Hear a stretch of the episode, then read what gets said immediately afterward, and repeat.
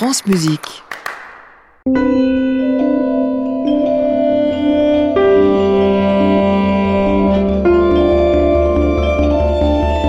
Bonsoir à tous, bonsoir Rodolphe. Bonsoir Émilie, nous sommes ensemble jusqu'à 22h. Nous allons écouter de bien belles choses et on commence tout de suite par un concerto pour piano.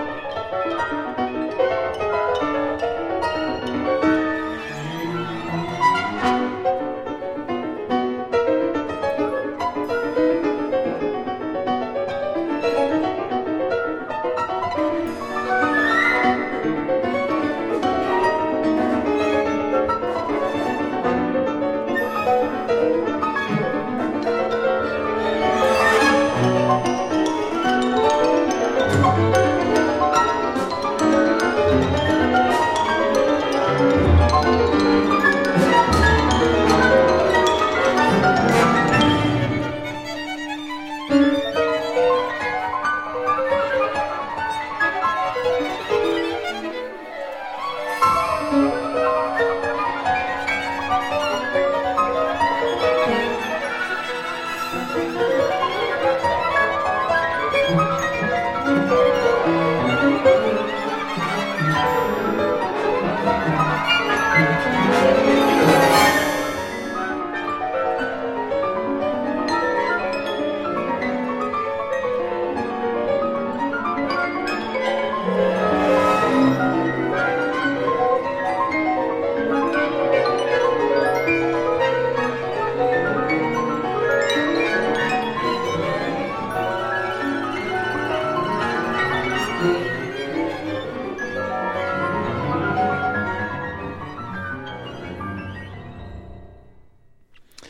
Pas la musique de Ligeti, mais c'est peut-être sa petite fille, tant Unsung Shin s'inscrit dans les pas de son maître. Un nouvel enregistrement du concerto pour piano de la compositrice coréenne, grande dame de la composition, qui nous arrive sous les doigts de Sun Wook Kim, de l'Orchestre Philharmonique de Berlin, dirigé par Sakari Oramo. Pas mal hein, comme mmh. euh, distribution.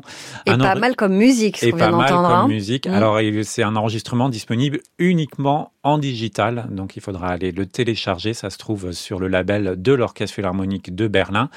Et ce concerto, il a déjà quelques années, hein. il date de 97. Il a été composé dix ans après qu'elle ait fini ses études avec Ligeti en Allemagne. Et on sent que les références sont évidentes.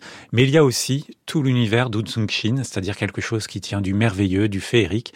Et en fait, je dis que c'est la petite fille de Ligeti, mais c'est peut-être l'arrière-petite-fille de Ravel, euh, tant Ligeti et Ravel sont les deux maîtres de cette compositrice. Sunwook Kim, lui, au piano, on l'aime beaucoup, mhm. on le passe régulièrement dans notre en-piste quotidien. C'est la première fois que je l'entends dans la musique de création. Il a peu d'œuvres contemporaines à mhm. son répertoire, mais ce concerto, dit-il, il le joue régulièrement et depuis longtemps.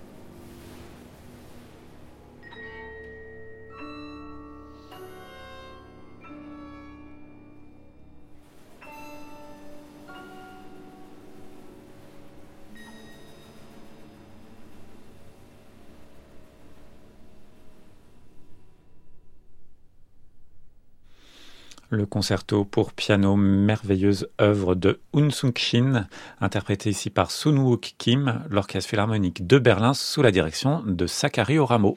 D'une compositrice à une autre, c'est notre disque du soir, hein, celui-là, celui de notre hein. disque du soir, absolument, disponible uniquement en téléchargement. Eh bien, voici une autre compositrice. France Musique. En piste contemporain, Émilie Munera, Rodolphe Bruno Boulmier.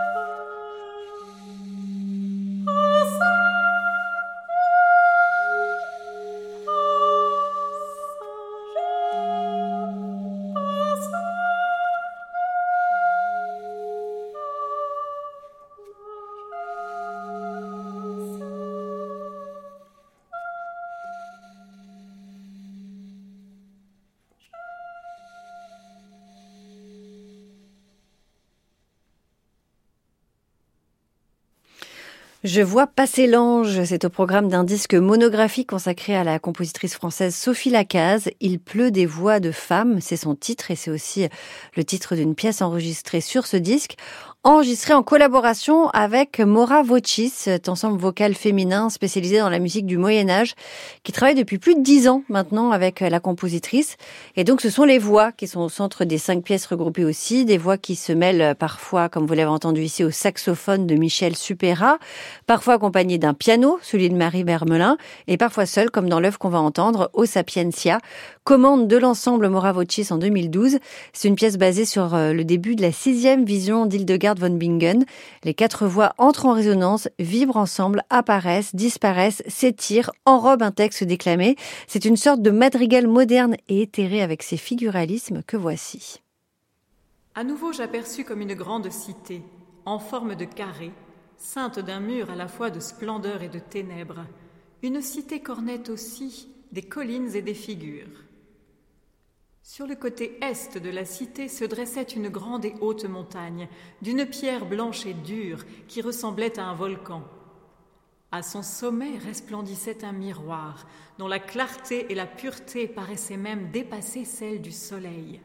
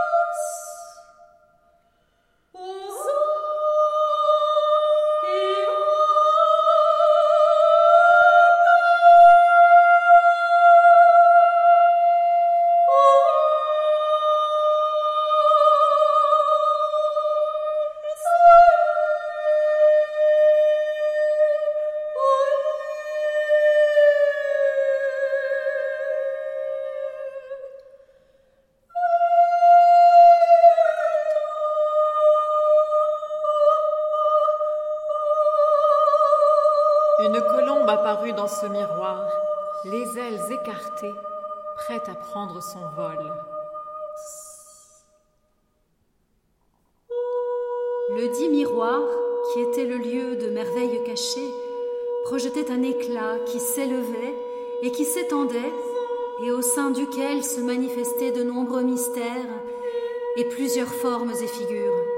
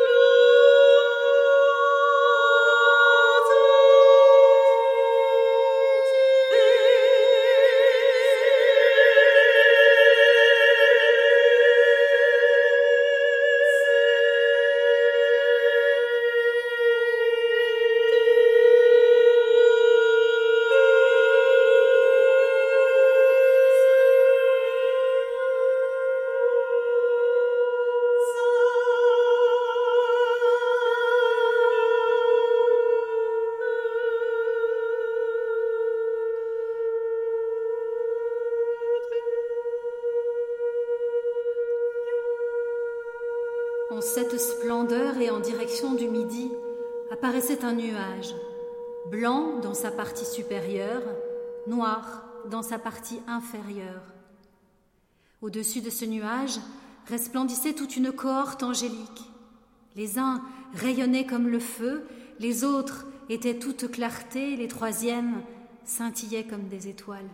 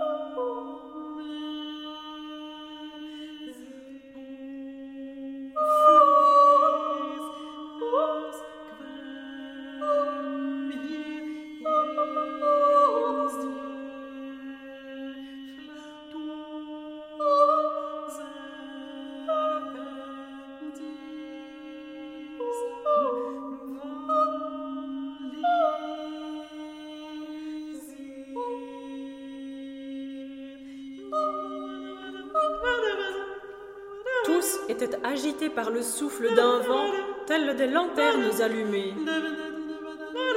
C'était aussi un concert de voix qui ressemblait au bruit de la mer.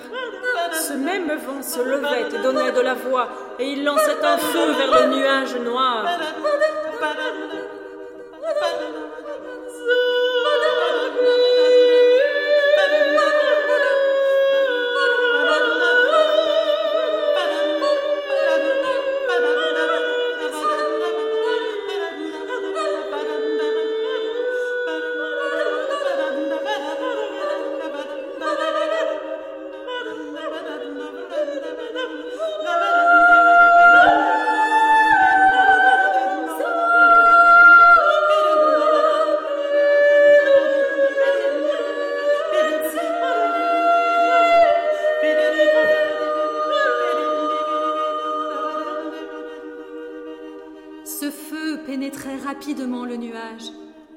Se dissipait, s'effondrait comme une épaisse fumée. Il était ensuite précipité du midi vers le nord et au-dessus de la montagne en un abîme infini dont il ne pouvait plus se libérer.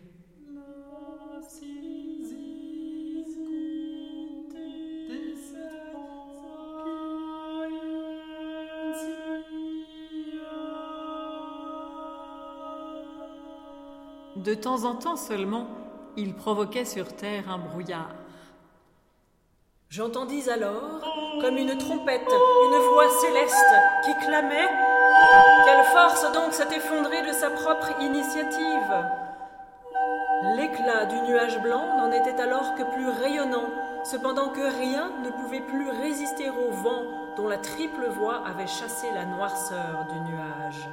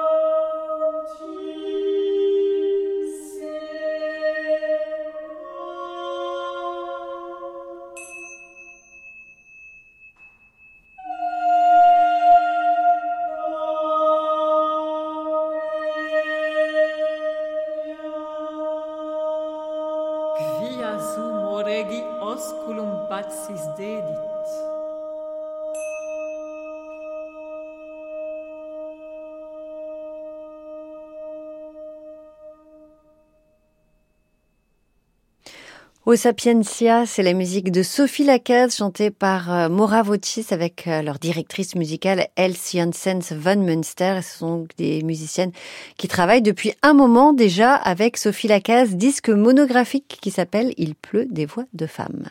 Et des voix de femmes, il y en a dans cette émission. C'est encore une compositrice que nous allons entendre dans un instant.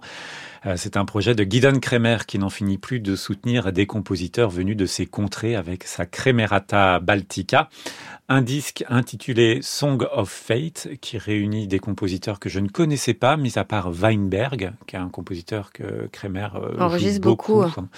Et là, j'ai choisi donc euh, parmi, je pense que c'est un disque que je vous diffuserai en plusieurs fois. Je vous disais, Émilie, hors micro, parce qu'il y a plein de plein de compositeurs à, écouter. J'ai choisi une compositrice, compositrice et pianiste lituanienne. Il s'agit de Raminta Serksnite. Elle a 48 ans. Euh, l'œuvre que j'ai écoutée sur ce disque, elle est, elle est très belle, elle est très envoûtante. Euh, c'est une œuvre qui décrit la fugacité du temps. Elle a été écrite pour Guidon Kremer et euh, on pourrait la traduire par Cela aussi passera, qui résume le caractère éphémère de tout ce qui se passe dans la nature, dans la vie humaine, nous dit-elle. La jeunesse, la beauté, les moments déprimants et joyeux, tout passe. Et c'est vrai que lorsqu'on se dit ça, bon. oui, une fois que c'est dit. Eh mm. bien, il y a un vibraphone dans cette œuvre qui symbolise justement l'écoulement constant du temps. Voici cette œuvre de Raminta Serksnite.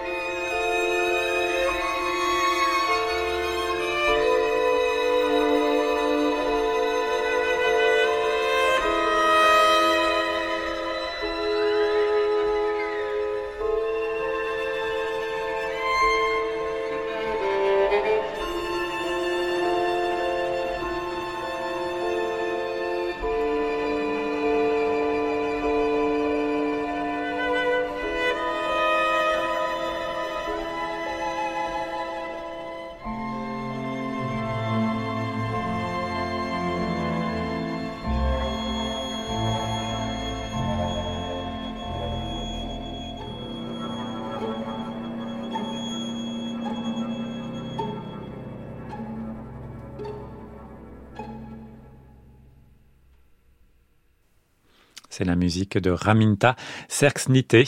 Vous avez entendu ici Guidon Kremer et la Kremerata Baltica. C'est un disque comme souvent avec euh, ce musicien pour le label ECM et je vous promets on écoutera d'autres compositeurs parce que j'espère que vous avez aimé cet univers. France Musique. En piste contemporain, Émilie Munera, Rodolphe Bruno Boulmier.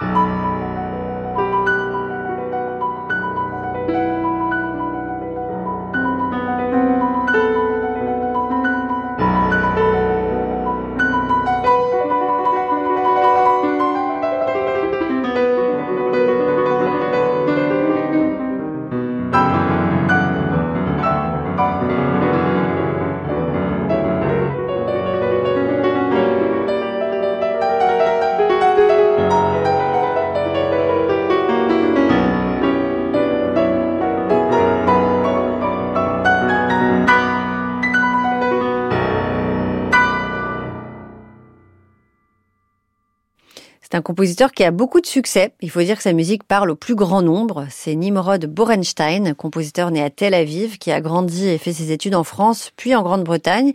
Et lui, un soutien de taille dans le monde de la musique, c'est lui du chef et pianiste Vladimir Ashkenazi, qui a beaucoup dirigé sa musique pour orchestre, qu'il a même enregistré euh, dans un grand disque Chandos qui avait été récompensé par la BBC. Donc, euh, il est assez connu.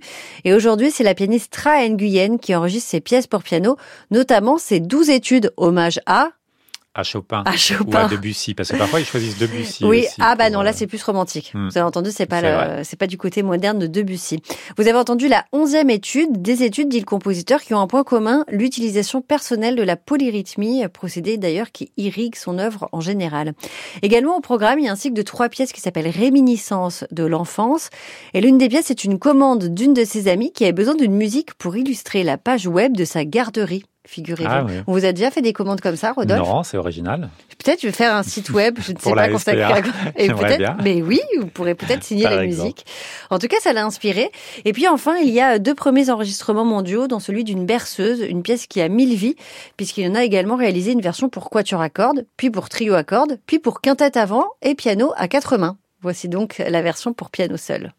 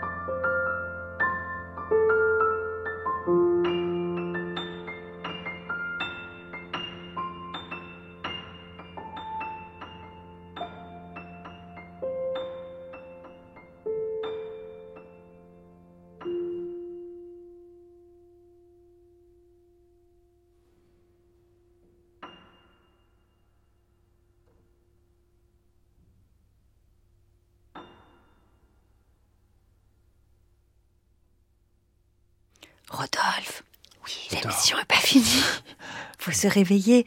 Vous avez écouté la Lullaby, la petite berceuse de Nimrod Borenstein par Tra Nguyen. C'est donc un disque entièrement consacré à la musique pour piano de ce compositeur. Ce qui va nous réveiller, c'est le journal de la création tout de suite. On est toujours réveillé avec Laurent Villarem. Bonsoir Émilie. Bonsoir. Alors j'ai une question. Est-ce que vous êtes beaucoup allé au cinéma l'année dernière? Pas trop. Non, ouais, c'est vrai, pas tant que ça. Mm. Bon alors cette semaine, on a appris les nominations aux Oscars et parmi eux, il y a de belles choses, notamment en musique.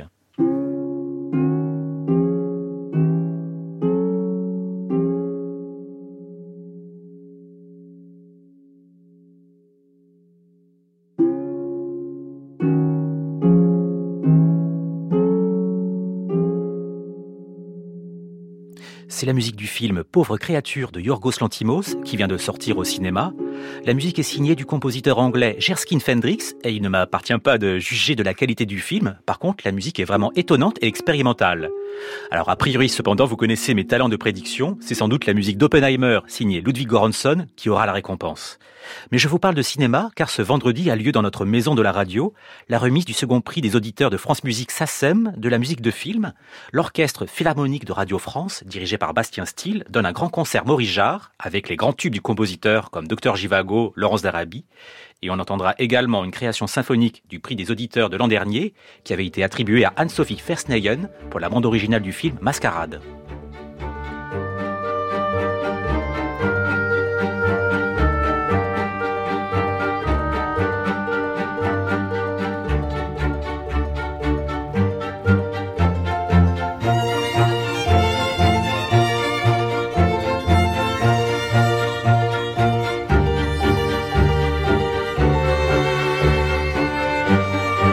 Remise du prix des auditeurs France Musique SACEM de la musique de film ce vendredi dans notre maison de la radio. À noter que le concert est diffusé en direct sur France Musique. On continue à parler de cinéma avec notamment l'un de ses très grands compositeurs.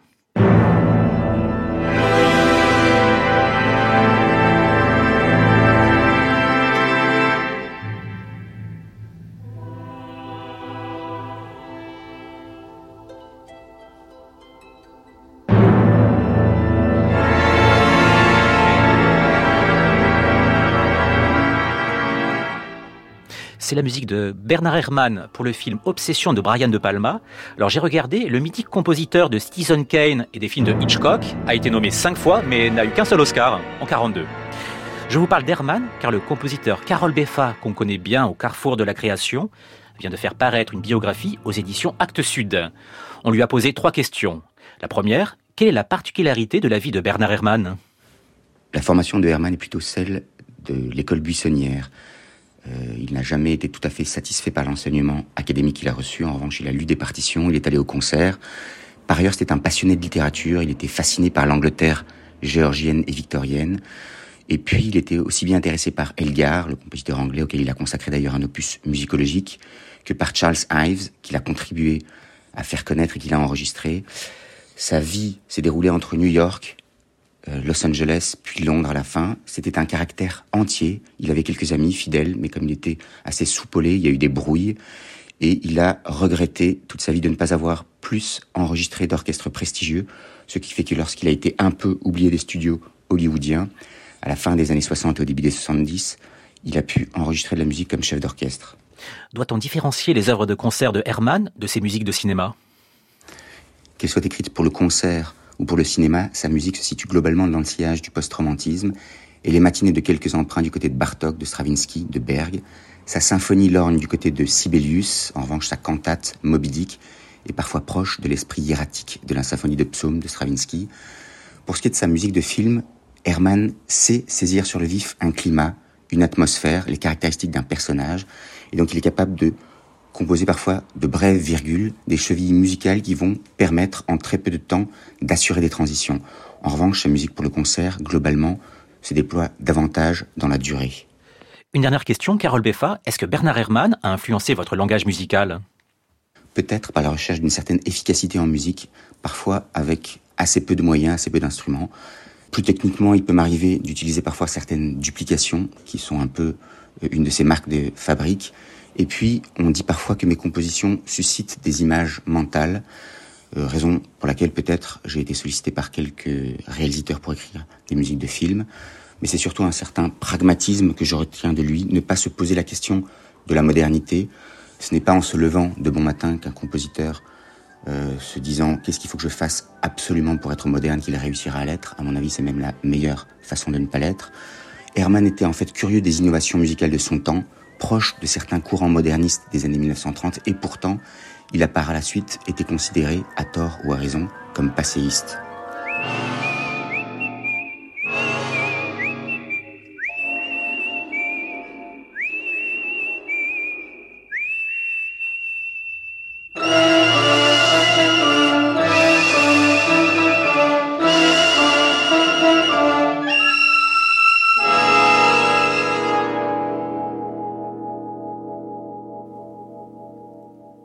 L'un des fameux motifs de Bernard Herrmann, qui était utilisé notamment dans Kill Bill de Tarantino.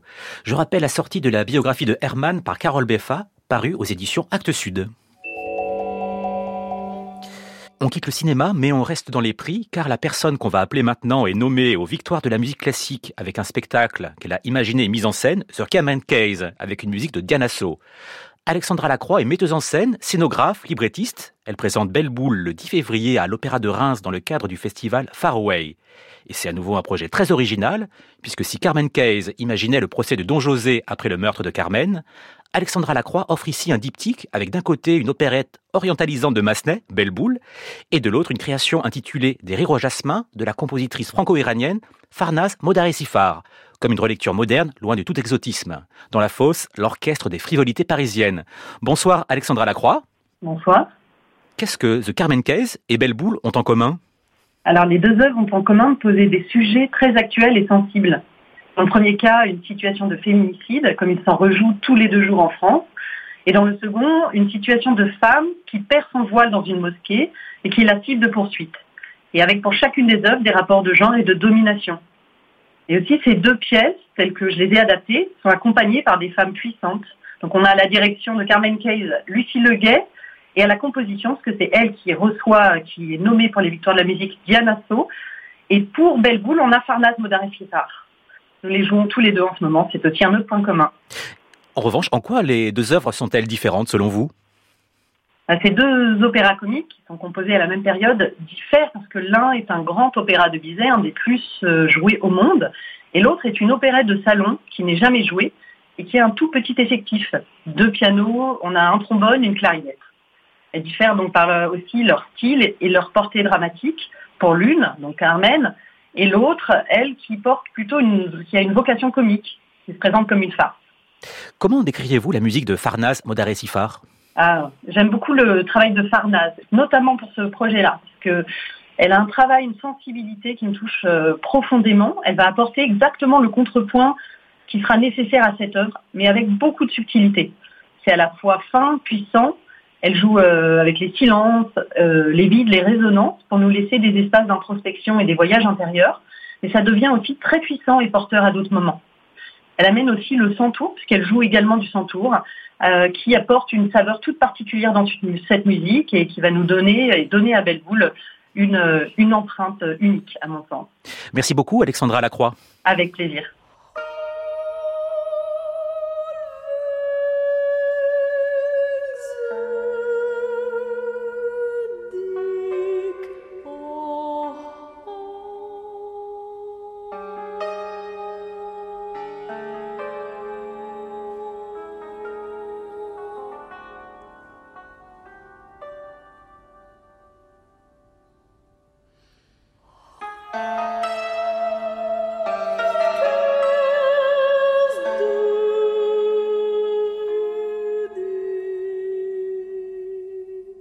Création de Des rires au jasmin de Farnaz Modaré-Sifar le 10 février à l'Opéra de Reims. Merci Laurent Villarem, à la semaine prochaine.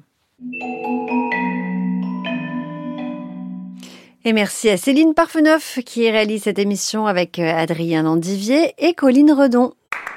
À réécouter sur francemusique.fr.